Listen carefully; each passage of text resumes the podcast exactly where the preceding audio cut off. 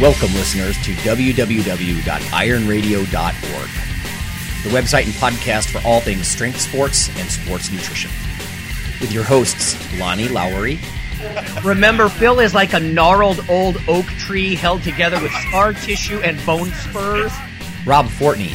And I'm telling you, the pain that I would suffer was ex- beyond excruciating. And Phil Stevens. Do it, Rob. You'll kill all those nerves. Thanks for listening. Good morning, everybody. Go to strengthguild.com, S T R E N G T H G U I L D.com. Scroll down to the Iron Radio collections, and we've got new shirts and new banners for you to support the show. Everything from just a regular old banner, regular old shirt, to ones with sayings on them, like Lonnie's Phil is like a gnarled old oak tree shirt. And some news for you we're going to have some contests for people who own these shirts and things. So if you support the show, we'll let you more on that later. So if you get in on these early, you can be one of the first people to win some prizes. So thank you very much. Go check out the site, strengthguild.com. Scroll down to Iron Radio Collections and support the show. Welcome, Iron Radio listeners. This is Lonnie Lowery. I'm an exercise physiologist and I'm a licensed nutritionist and I'm a former competitive bodybuilder. And this is Phil Stevens, strength coach, powerlifter, Highland Games athlete. How you doing? Good. Uh, this is Dr. Mike T. Nelson, uh, associate professor of the Carrick Institute, creator of the Flex Diet Cert and the Physiologic Flexibility Cert, and I'll be teaching the advanced athlete monitoring course again for Rocky Mountain University this fall. So I'm just updating the syllabus this weekend. Sweet. There you go. Yeah, All right. it's a fun course. serious news coming down here, Phil. Uh, what's the deal with the Olympics? Strength and muscle sport news. So, U.S. sprinter Sha'Carri Richardson was suspended for one month. So she just made the team a couple weeks ago, and uh, they're suspending her for one month for popping positive for THC. Hmm. um, and the the bad thing is, is it sounds like her suspension, like she's running amazing times. I forgot what it was. Oh, like yeah. 10, 10.82 and 100. Yeah, Uh, so crazy. Yeah, super fast. And so her suspension will take her out of running the 100 in the Tokyo Games.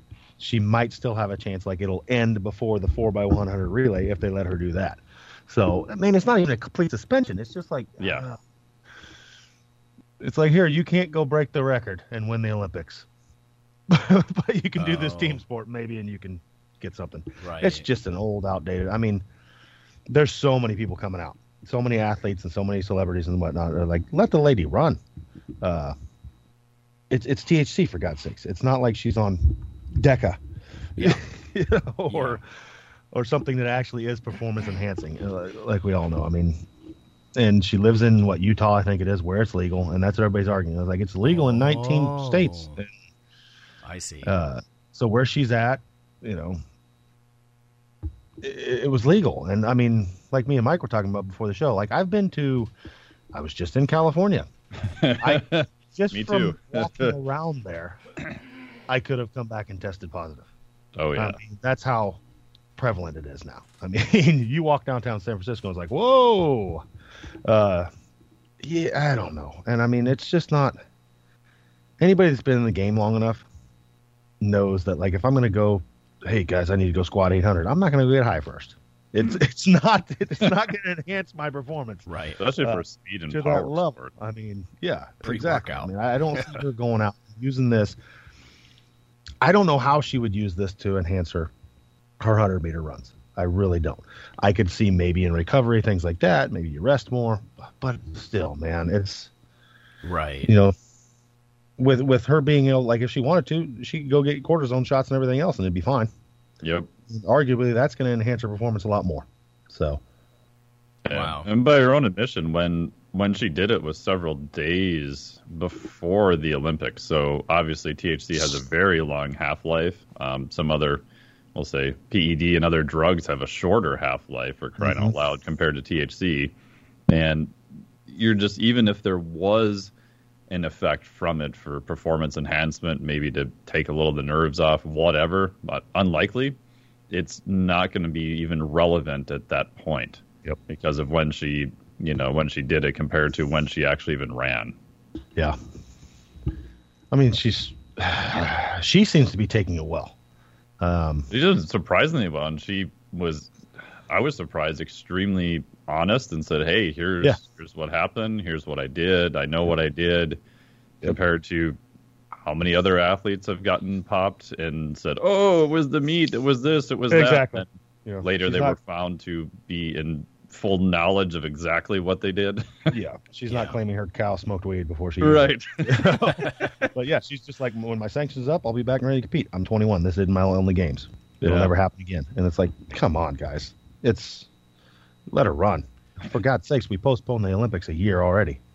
Uh, True. So I don't know. I think it's just a, uh, like everybody's stating, it's just an outdated rule for an outdated substance that is now it's it's close to just being legal everywhere as it can be. And yeah, I mean, I just don't see how it's helping her, you know, No. or how it's giving her an edge on her com- opponents. And honestly, if they just open it up and say, "Hey, you can all smoke weed," you're not going to see times just jump.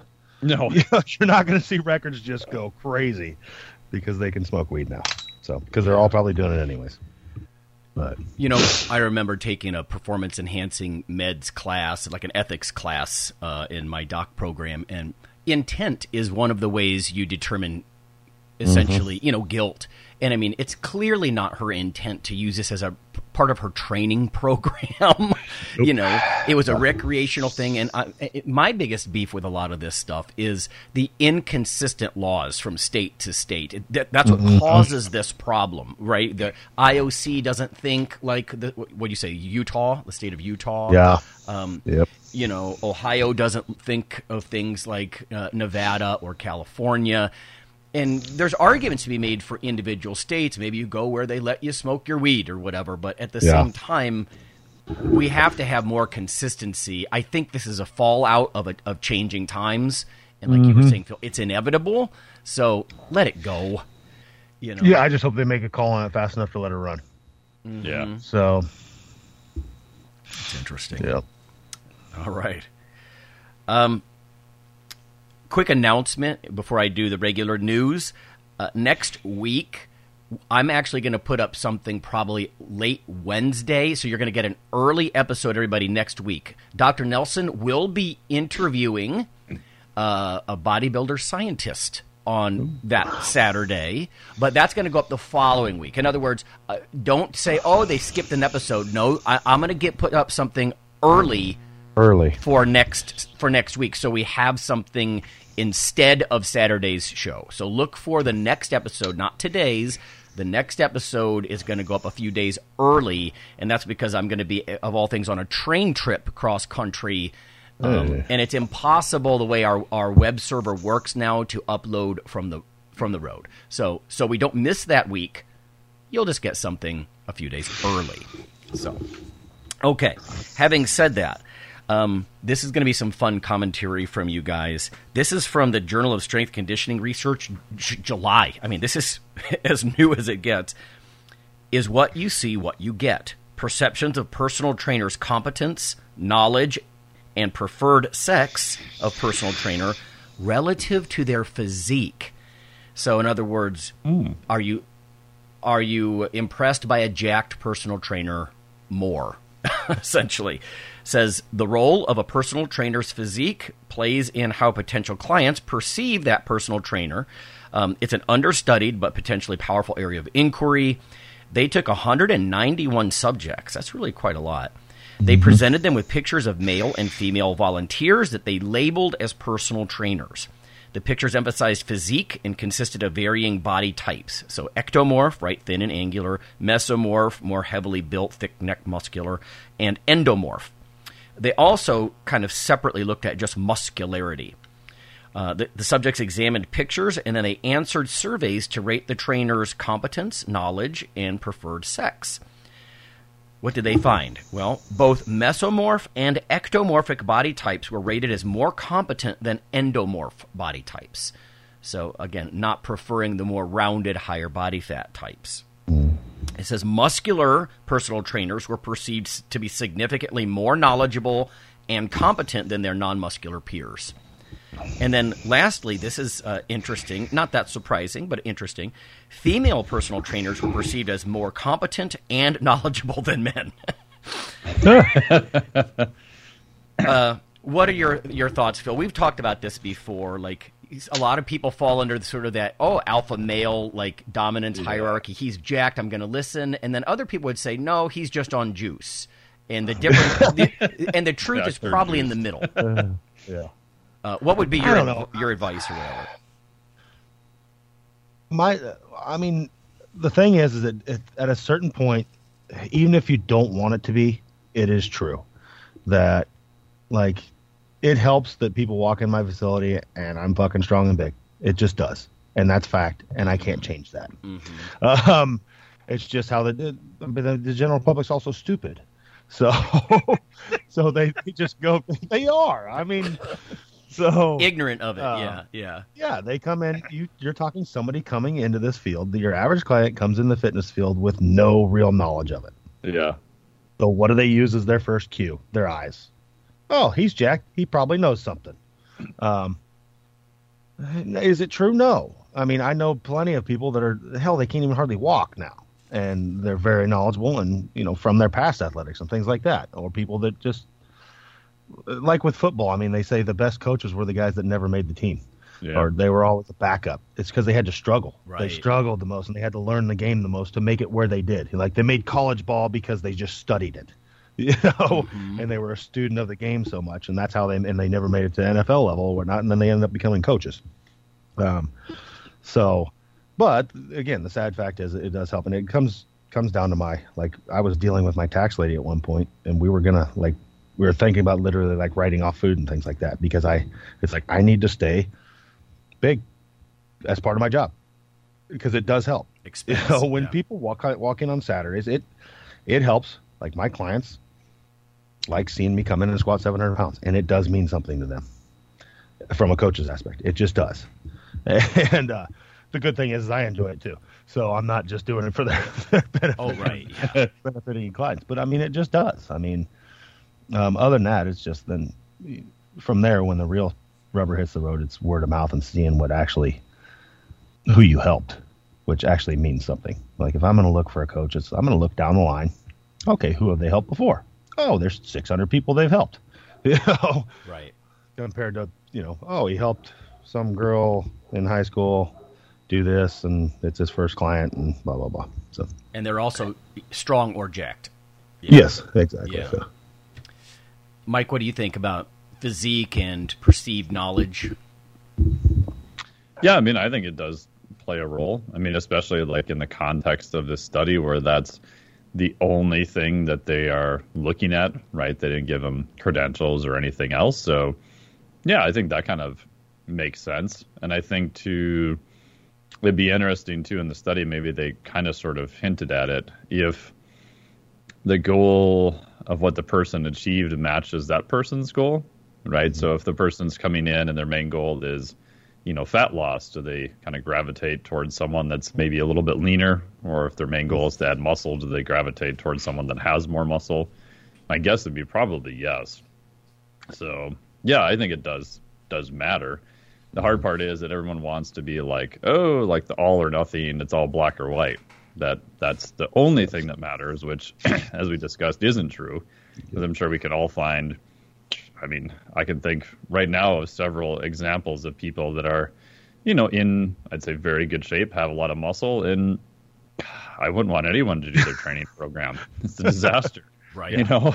oh yeah, oh yeah. and a couple of the people don't even really have to put in much work, and that's just yep. kind of the way they are. So, I think it's, you know, in the real world, you're looking at what Phil said. You know, how many people have you been successful with? You know, what is what is their background?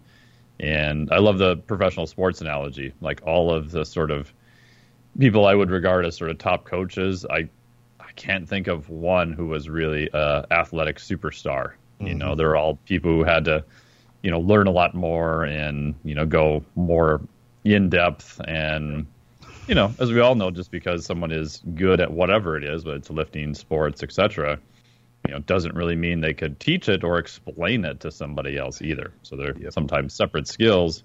You know, however you want to still go to someone who's actively doing the things you want to do, or at least semi related to it. Um, because I don't think you'd want to go to a trainer who n- never trains. That doesn't make sense either. Yeah. Oh, for sure. You know, that was part of my initial, I think, motivation is can I stack this mm-hmm. expensive education that I've invested in against against the some of the bozos I would compete with in open competitions who yeah, they were big and bloated, but they they were just on drugs. You know, I mean, there are the kinds of people that are like that. But then I think there's nuances. Like to, to Phil's point, uh, the general public is ignorant a lot of these things. You can be huge and jacked and use I don't know testosterone esters and be incredibly knowledgeable. you know, it doesn't Oh, mean sure. that it's one or the other as your cue. You Yes. have to talk to the person and, like you guys are saying, look at their client base. Um, you know, and that kind of thing. So yeah, I like they actually did a study on it, though. That's really cool. it is, isn't it? Oh, um, Yeah. Phil, especially in your gym, I know it's like seventy percent women. What about the the sex issue, the gender thing? Is it true? Do you think that lifters will um, consider a female more competent and knowledgeable? What's your take on that? Now that's a tough one to swallow because I mean I know a lot of women in this field and they've had to fight worse than men. Yeah. So I would say it's the opposite Interesting. compared to that. That study surprises me. No, I mean like very knowledgeable women in this field have to work harder. I mean look at the strength coaches at the college level. How many women are there? Yep. right? Yeah. I mean that goes right against their study. So hmm I mean, yeah. I mean I'm not buying that that part. Well, now they did I mix this with body type as well. So we are talking about jacked women, uh, essentially, or really, you know, ripped women. Um, it- plus, I I look at it like uh, the limitation. They're looking at probably pictures on a computer screen, and that's that might not be the same thing as fighting Yeah. in the real world, sort of thing. Yeah. Yeah. Yeah, I mean, I- curious, curious. Okay, um, let's go. We there's other like fun news here. This is for any of you guys interested in paleo. Um, the three of us know that the paleo diet. This is a legitimate thing. It's been in academic circles for decades. I mean, studying ancient diets. But then, of course, I don't even know how many years ago it was, uh, two decades ago, and people just started branding and trying to own and remarket aspects of the paleo diet.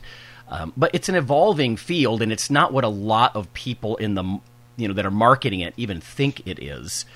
Um, so this is from the journal Nature, right? Absolute top tier. Just came out uh, maybe four weeks ago or so. If this is June from this year, how ancient people fell in love with bread, beer, and other carbs. Um, now, what, first of all, it's fun. Secondly, yeah, when you think about this, uh, Mike, I remember being in the Smithsonian Institute with you. We were in the Yeah. there's a whole wing dedicated to how butchering and eating meat led to larger brains and the development of society, right? Because it's so nutrient loaded. You have time instead of grazing on low quality grass all day. You have time to teach your children and art and science develop and you know all these things. So uh, nobody's saying that meat wasn't part of the picture, but this says well before people domesticated crops, they were grinding grains for hearty stews and other starchy dishes. This is from Andrew Curry um, they went to a site, uh, Gobekli Tepe in Turkey. Um, this site is 11,600 years old. Uh, this mountaintop archaeological site has been described as the world's oldest temple. So ancient, in fact, that its T shaped pillars and circular enclosures predate pottery in the Middle East. So, from an archaeological, from a legitimate paleo perspective, this place is old. Is old. The people who built these monumental structures were living just before the major transition in human history, the Neolithic Revolution. And that's where people started farming, right? Domesticating crops and whatnot, and animals. Um, but there are no signs of domesticated grain at Gobekli Tepe, suggesting that its residents hadn't yet made the leap to actual farming. Um, the ample animal bones found in the ruins pr- uh, basically provide evidence that people living there were accomplished hunters, and there were signs of massive feasts. This kind of brings up like the almost ancient, you know, uh, Viking thoughts in my mind. Right? There were huge barbecues. It actually says huge barbecues and beer, where people would basically come together in these huge celebrations where the, the successful hunters would be like, "Look what I bagged! You know, let's eat it," you know, and you know, braise it with beer or something. But, but it says now that view is changing. Uh, again, they're not disputing that that happened; just they're, it's growing and changing. Uh, Dietrich, one of the researchers involved, has discovered that the people who built these ancient structures were fueled by vatfuls of porridge and stew made from grain that the ancient residents had grown and processed on an almost industrial scale.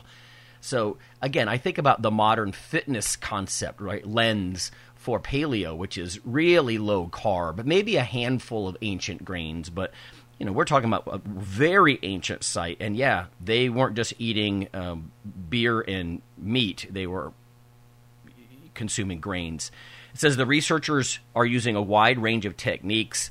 This is really detailed, but from examining microscopic marks on ancient tools to analyzing DNA residue in pots. So they are really mm. drilling down. But it says Dietrich arg- argues that the barbecue and beer interpretation is way off. The sheer number of grain processing tools at Gobekli Tepe suggests that even before farming took hold, cereals were a daily staple, not just part of an occasional fermented treat. So, again, it, to me, this separates the idea, the long-standing study of paleo, right, nutrition and then what these fitness people who have never had a class on anthropology, they don't really mm-hmm. think about it. They just embrace their notion or some guru's notion of it. But yeah, it looks mm-hmm. like um, bread, beer, um, and meat were part of the scene a very long time ago. And that doesn't surprise me that much, really. No. Um, I mean, if you look at surviving any animal, including humans, if you're in a situation where you just have to survive, you're going to eat anything you can find. So oh, anything yeah. that's around you, you're going to take that, and yeah. you're going to, oh, yeah. you know, you're going to take advantage of it. so sure. I'm sure they had people hunting and picking, and like everybody had their job. Like go out and this guy's really good at collecting berries. You know, you're the berry dude. Go get us a bushel. You and oh, then somebody else out picking grains, and somebody else is hunting deer, and some, you know, you're going to look for any calorie you can get you know, and that's how they were living. You know, if you dumped me and you in Alaska right now and said live, I'm going to be eating anything I can find. You know, bugs and crickets and berries and whatever. It's just yep. what that's that's how they had to live. Yeah, so. even before broad scale agriculture, right? Yeah, like listen, dude, you got you got a bad ankle. You you were hurt on a hunt earlier. You're just going to process the grains, man. You know, we're, yep. somebody's going to bring you the grains. Things. Yeah, there's there was no space for uselessness. Yeah, you know, you were doing something. So that makes sense to me. You're right. Any survival situation, even with a like a self sufficient farm like you've got, Phil yeah, you're like you were talking about gathering up the walnuts and whatnot. Nothing goes yeah. to waste. You're gonna you're Nothing gonna consume. To, what are you gonna say? No, I don't want to eat the the grains. Especially it, they get a whiff of baking bread or something, even if it's not oh. yeast bread, or whatever. Are you kidding? So yeah, they're not gonna turn it down. So, Mike, what about the metabolic flexibility angle on this? Um, it looks like carbs and proteins were, and well, and fats, of course, from the meats, always part of the picture. Yeah, I mean that's been kind of my argument for metabolic flexibility since day one. It's a survival advantage, right? Your whole organism, your physiology is designed around survival, right? So I often joke that if you're out hunting woolly mammoth and you don't find a woolly mammoth for a few days, then you better be pretty good at fasting. Or if you come across a whole bunch of honey, you're probably not going to pass up the honey and go, "Ooh, I'm paleo man. I don't like honey." You're gonna take as much honey as you want until you get all of it, or you get tired of being stung a hundred times. right. But you can't really run the risk of passing out and insulin-induced stupor under the honey hive because then you're going to be dead. So you have to be able to kind of Moderate. process on both ends of the spectrum. So mm-hmm. I can't imagine, like you guys were saying, that if there's bread and grains available, that people are going to be like, "Oop, nope, not eating that." right. And exactly. then if you look at even cultures that maybe are are not as old, but wherever you go, it, they pretty much used everything they could possibly find. Mm-hmm. You know, from the Native Americans using every you know part of the buffalo, and even you know mm-hmm. hunter and gathering to the Kitavans who ate mostly carbohydrates. You know, to the Eskimos who ate almost everything. you know, but they had dramatically different diets, but that was mostly because of the environment that they were in. I can't really think of a mm-hmm. example where they're like, "Oh, we had this like super food available and we just didn't eat it." yeah, no. I mean, you look at ethnic cultures now. I mean, they Yeah. will turn they will turn a butthole into a delicious meal. You can't Exactly. you, you can't tell me God. they won't pick some grains too. Like they will Right. turn anything into something delicious. They figure out a way to do it. Anything edible, it's like okay, we're gonna make something out of it. Yeah. Let's Yep. figure out how to make it palatable. Bologna or So- sausage, something. Yeah, any yeah.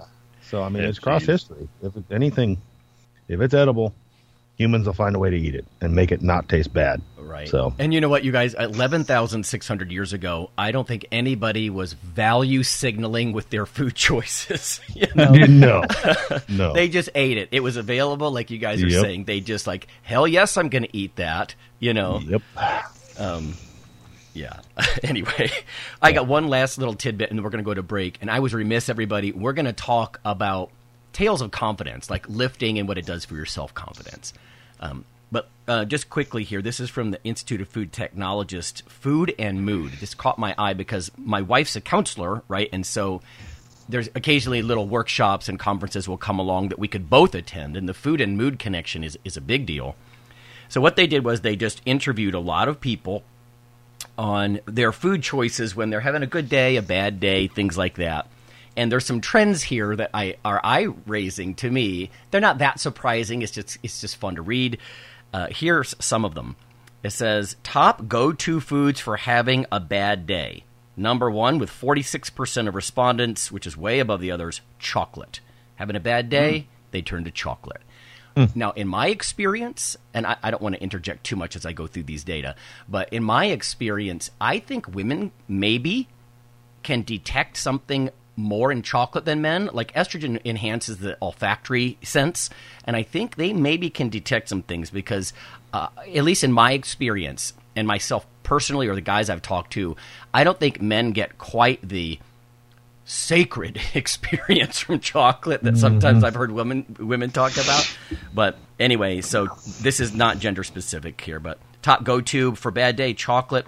Uh, foods that result in happy, energized feeling, dark chocolate, forty two percent. So this is a close close one though over fresh fruit actually. So interesting. So happy and energized, chocolate wins again. Uh, foods that result in a poor, tired feeling.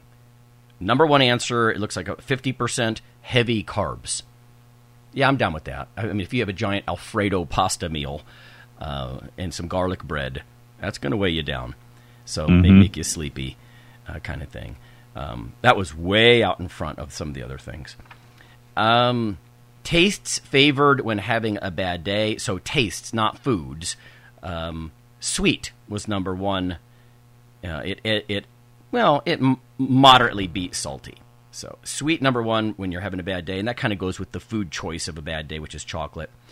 Uh, top mood improving foods. This one surprised me. Number one, barely, tacos. Tacos. Really? Number one mood improving food was taco. Uh, right on its heels, bacon and eggs, and, and then that tied with steak. So Okay. that uh, yeah, you see, Sounds feel, good. yeah, I feel you. Right, Like, I'm I'm down with the bacon and the steak. I don't know if I would go to tacos to improve my mood. I would definitely eat some bacon though. That makes me smile, and a big old steak. That's, Yeah. yeah, that's I mean, tacos are good and all, but I wouldn't think they got first. But Yeah. No, agreed. Agreed. Um, these are real tight numbers, though. Um, right on its heels, pancakes um, and fried rice. Interesting. So lower on the list, but only a little bit lower. Again, this is a tight race for top mood improving foods. But they had mac and cheese and mashed potatoes, and that makes sense to me. Those are comfort Yeah. foods. mashed potatoes is where it's at. man. Oh man. Okay. Um, three more categories. Top go-to foods when having a good day. Number one, chocolate. so you can see the theme here. Um, bad day, good day. Bring on the chocolate. I was laughing with my uh, wife about this because some of my old friends in San Diego. They're like, Lonnie, you listen to Van Halen when you're feeling down. You listen to them when you're feeling up. I'm like, well, yes, correct. So Van Halen is my chocolate, I guess. Um, if I eat unhealthy food, I'm likely to feel bad later. Uh, how many people agreed? 59% agreed with that, that sentiment. That if I eat something I perceive as unhealthy, I'm likely to feel bad later.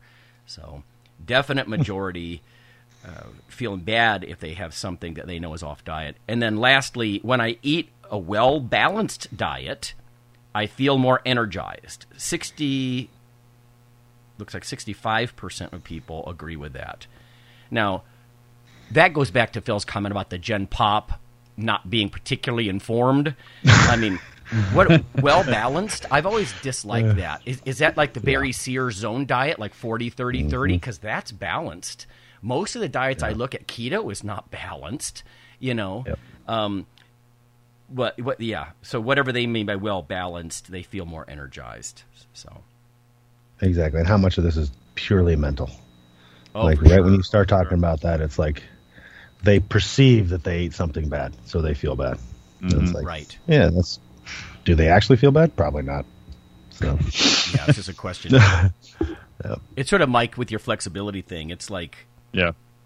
you know, how many bad foods are on Mike's flexible bad list? It's like, listen, Yeah. steak and pancakes could be on that list.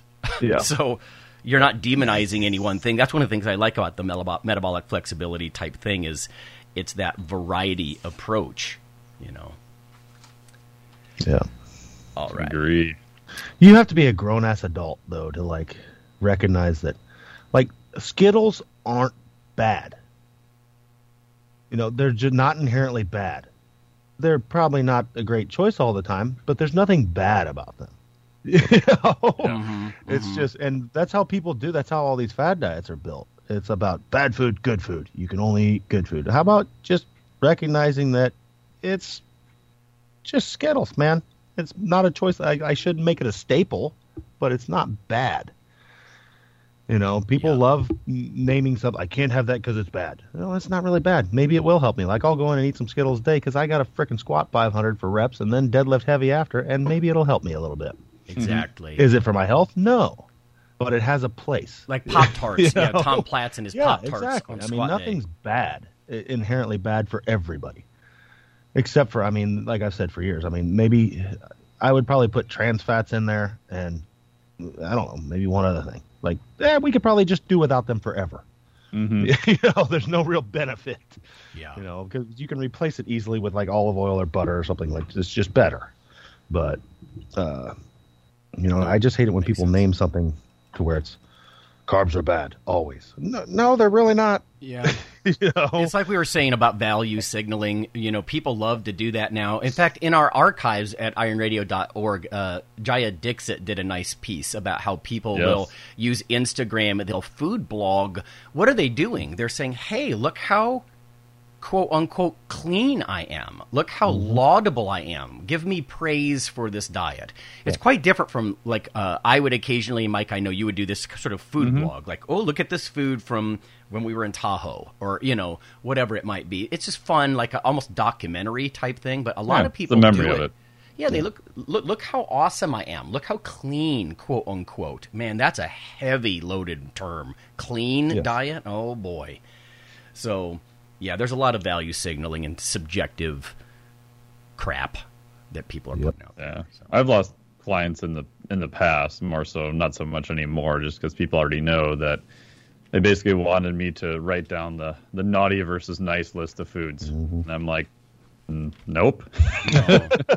Mm, yeah, right. They're like, but that's but I need to know what to eat and what not to eat. I'm like, but it's gonna change and it's gonna be specific to you and how your digestion is and what your goals are and all that kind of stuff. Activity I'm like, I'm not just gonna Yeah. give you a list of foods that are always off limits because if you have one of them, then you're gonna feel bad and then it's gonna be this downward cycle and then you're gonna slash the other three tires on your car and be a mess for four days in a row and right. Yeah, imagine Phil like uh, some string bean eel of a kid comes into you. He's 6'1", 155 pounds. You're going to say put down the Skittles? Absolutely not. No, You, you eat those Skittles Exactly. and everything else, y- dude. yes. Yeah. So, yeah, it's like I'll smash a large pizza and drink a milkshake, and I won't feel bad about it. I won't Yeah. do that every day No, if you're depleted, because I'm not that dumb. Yeah, You know? Absolutely. I know it's not going to be every day, but I won't feel bad about it the next day. You know. yeah. So The worst thing you can do is eat something that you quote unquote think is a bad food, and then you're so worried that it's a bad food that you don't even enjoy it while you're eating Yes. it. You're like That's- crying while you're eating your pizza. Yeah. oh, it's so bad. yeah, that's no way to live. Oh, That's no way to live. Nope. All right. Um, So- we overdid it, so we'll come back. We'll at least have a brief conversation. Uh, I told you it was going to be fun stuff to discuss. Um, and we're going to talk about self confidence and what lifting has done for us or some of the people that we know.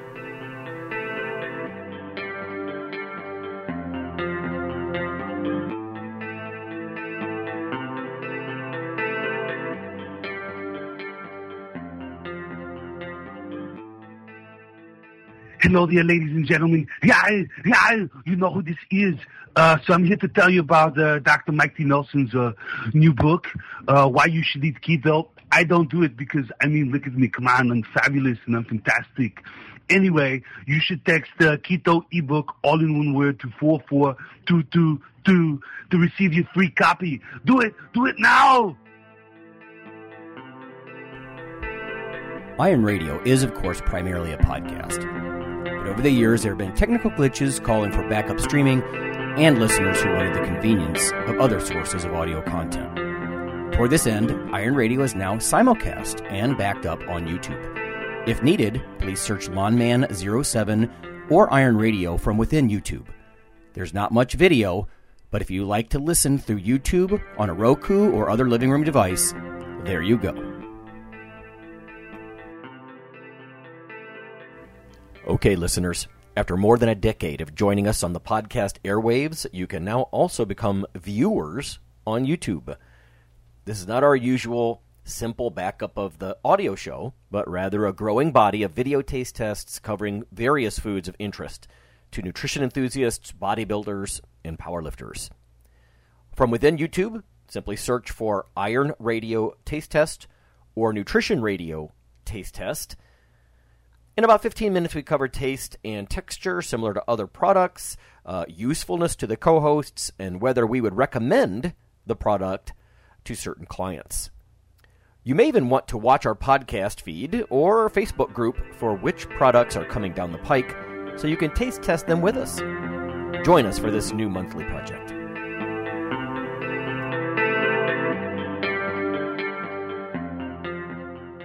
Like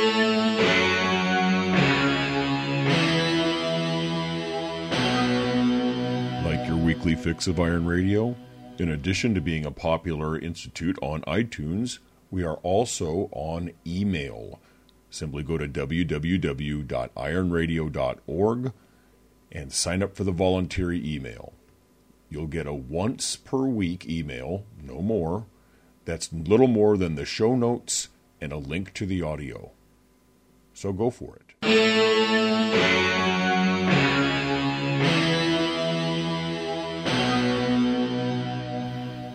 Right, everyone, we're back. It's Mike and Phil and Lonnie, and we're going to talk about lifting and self confidence, at least for a little bit here.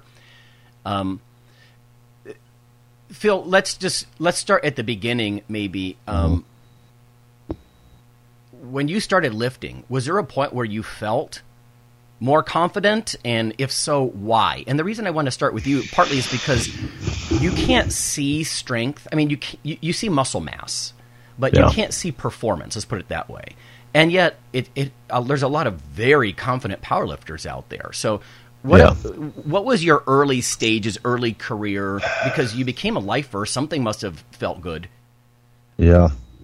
And I'm just trying to look back and when that confidence kicked in. I've seen it time and time again with other people. It's I think it's hard to see in yourself, but like especially like the women I have, you the the weight room bleeds into life, and you just see it. They gain confidence under the bar, and then you see them gain confidence in the rest of their life. And I think uh, along the line somewhere that happened with me too. Um, I can't pinpoint the day like when it happened Yeah. um, or the time. But it definitely, I mean, the stuff you learn in the bar, the perseverance, the just seeing things through, um, getting that five more pounds, just that hard work, that bleeds into the rest of your life. I mean, it's a simple thing. It's just, it's literally just shut up and do the work over and over and over again, and things get better. You know, you make progress, and that just inherently leads to the rest of your life, and you realize, hey, it works here too. If I just keep chipping away and don't stop, uh, it, it bleeds into everything else. And I've seen it just so many times in real life with people, um, people that are very, you know, they're not self confident, and then they they gain some confidence under the bar, and that slowly bleeds into the rest of their their lifestyle. Mm-hmm. So. I can't tell you when it happened to me. I mean, I don't know. I mean, it's It's, It's lost a- in, in the mists of history at this point. Yeah, and it's such a slow process. I think it just kind of slowly happens. You know, you gain confidence on the bar, and then it slowly bleeds into your life. So there's not like a day that I woke up, oh, Right. I have no confidence.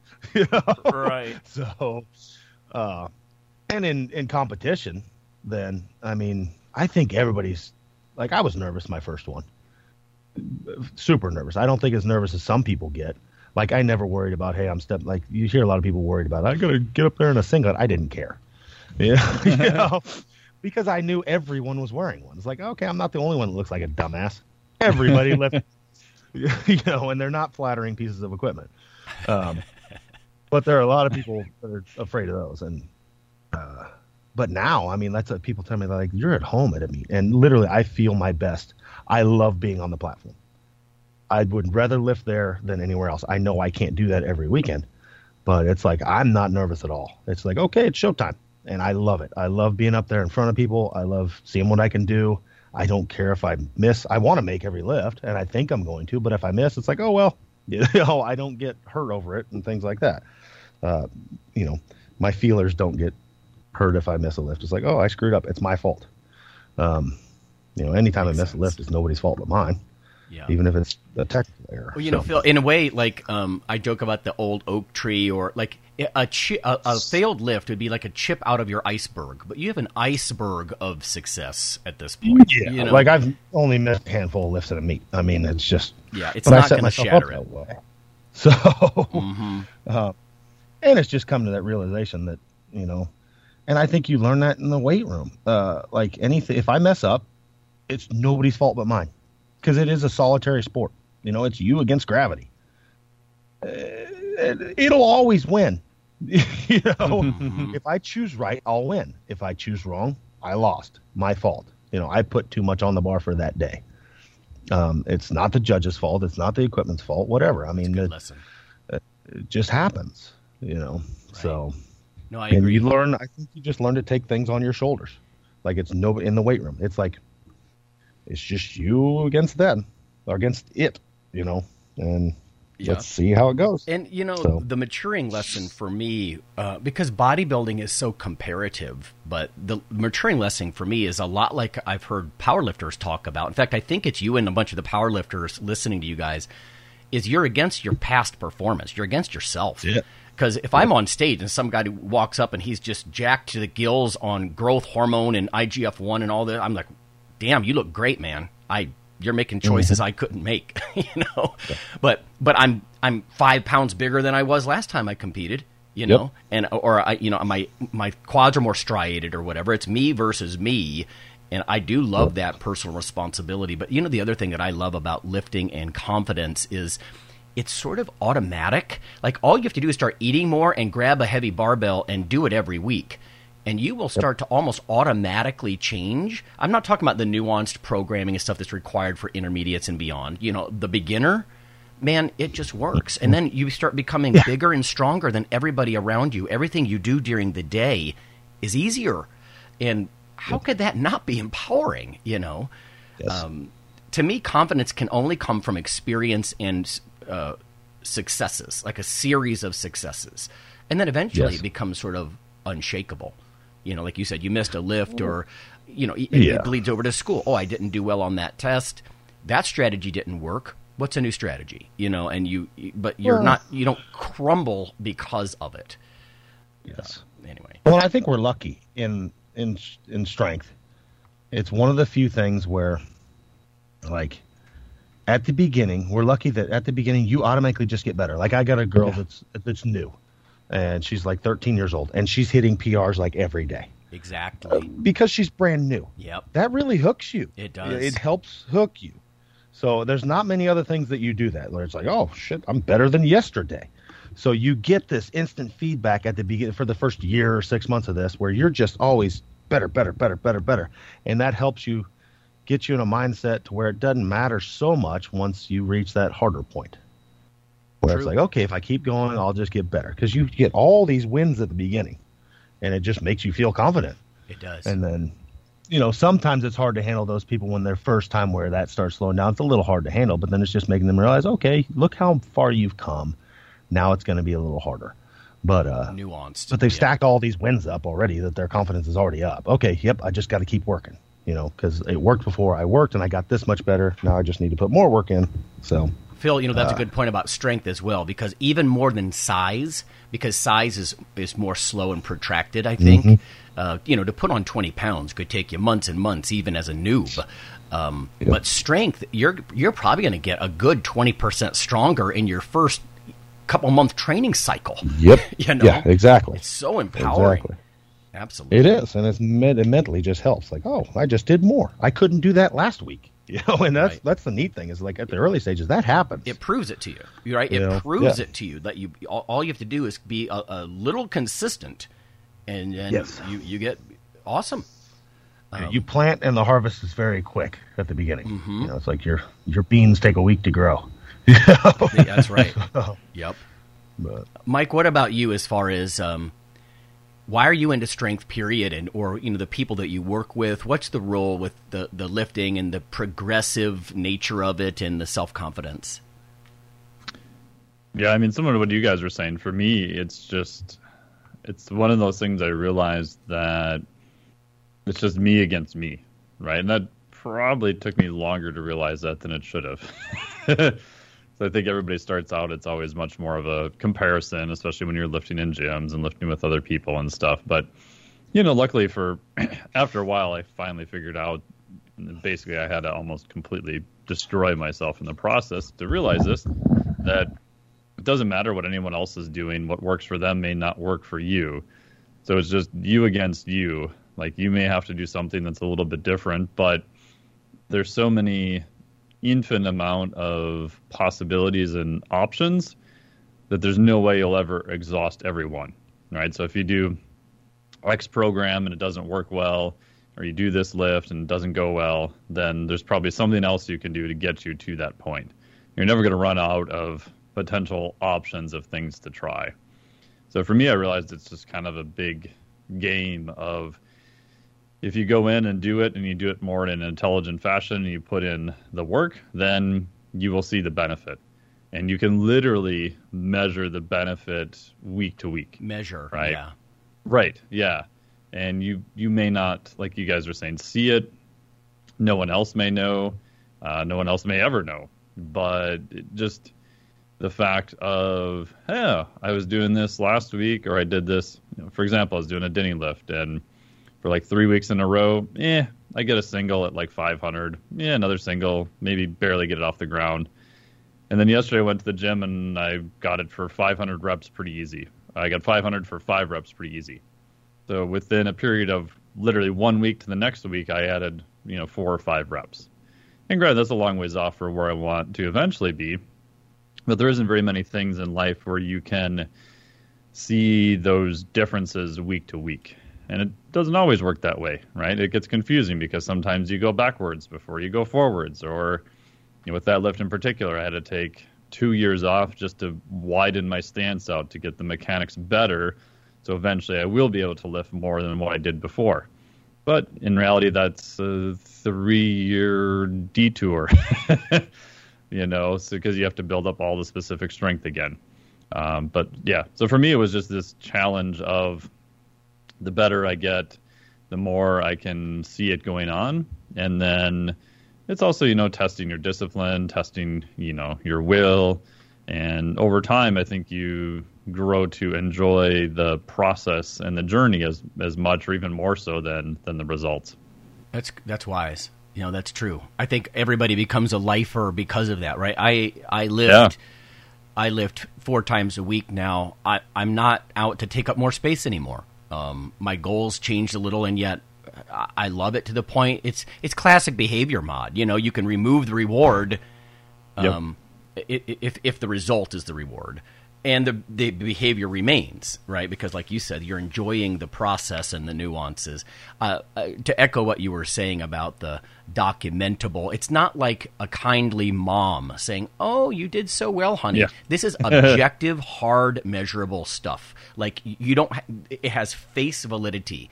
It's proof in your face that you can bench two and a quarter, and you barely could bench 185 a couple of months ago. Just there it is. It's objective. It's not. It's irrefutable. You know, Yeah. and that's that's just so empowering. Yeah, even when it's not going well, because everyone's had cycles and times where you know trying to just somewhat maintain where you were is is hard. Um, but it's it's nice, like you said, to have that objective um, data. And then I also the other part I realized in terms of enjoying the process was once I realized that you know once I achieve the goals I I want to, no one's probably really going to care that much, right? I mean, yeah, they will. They're like, oh, that's nice, you know. But some of those goals may have taken me 15 years, maybe 20 years to get to. Um, and I also know that it'll be fun, but also kind of anticlimactic, right? Like what Phil said about just different lifts. Like I've gone through it so many times in my head that it's almost a foregone conclusion that within enough time I'll be able to do it. So once I finally do it, I'm super stoked, but it's like, eh, okay, what can I do next? Yep. Right.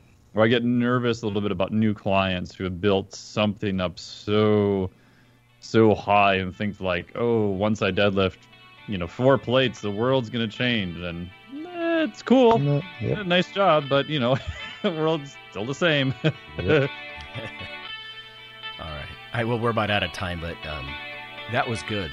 Um, Yeah. it, it's fun to talk about that kind of stuff. It's a huge reason why a lot of people lift, right? It's it's Mhm. it's an almost automatic with any kind of consistency, almost automatic way to start building self confidence.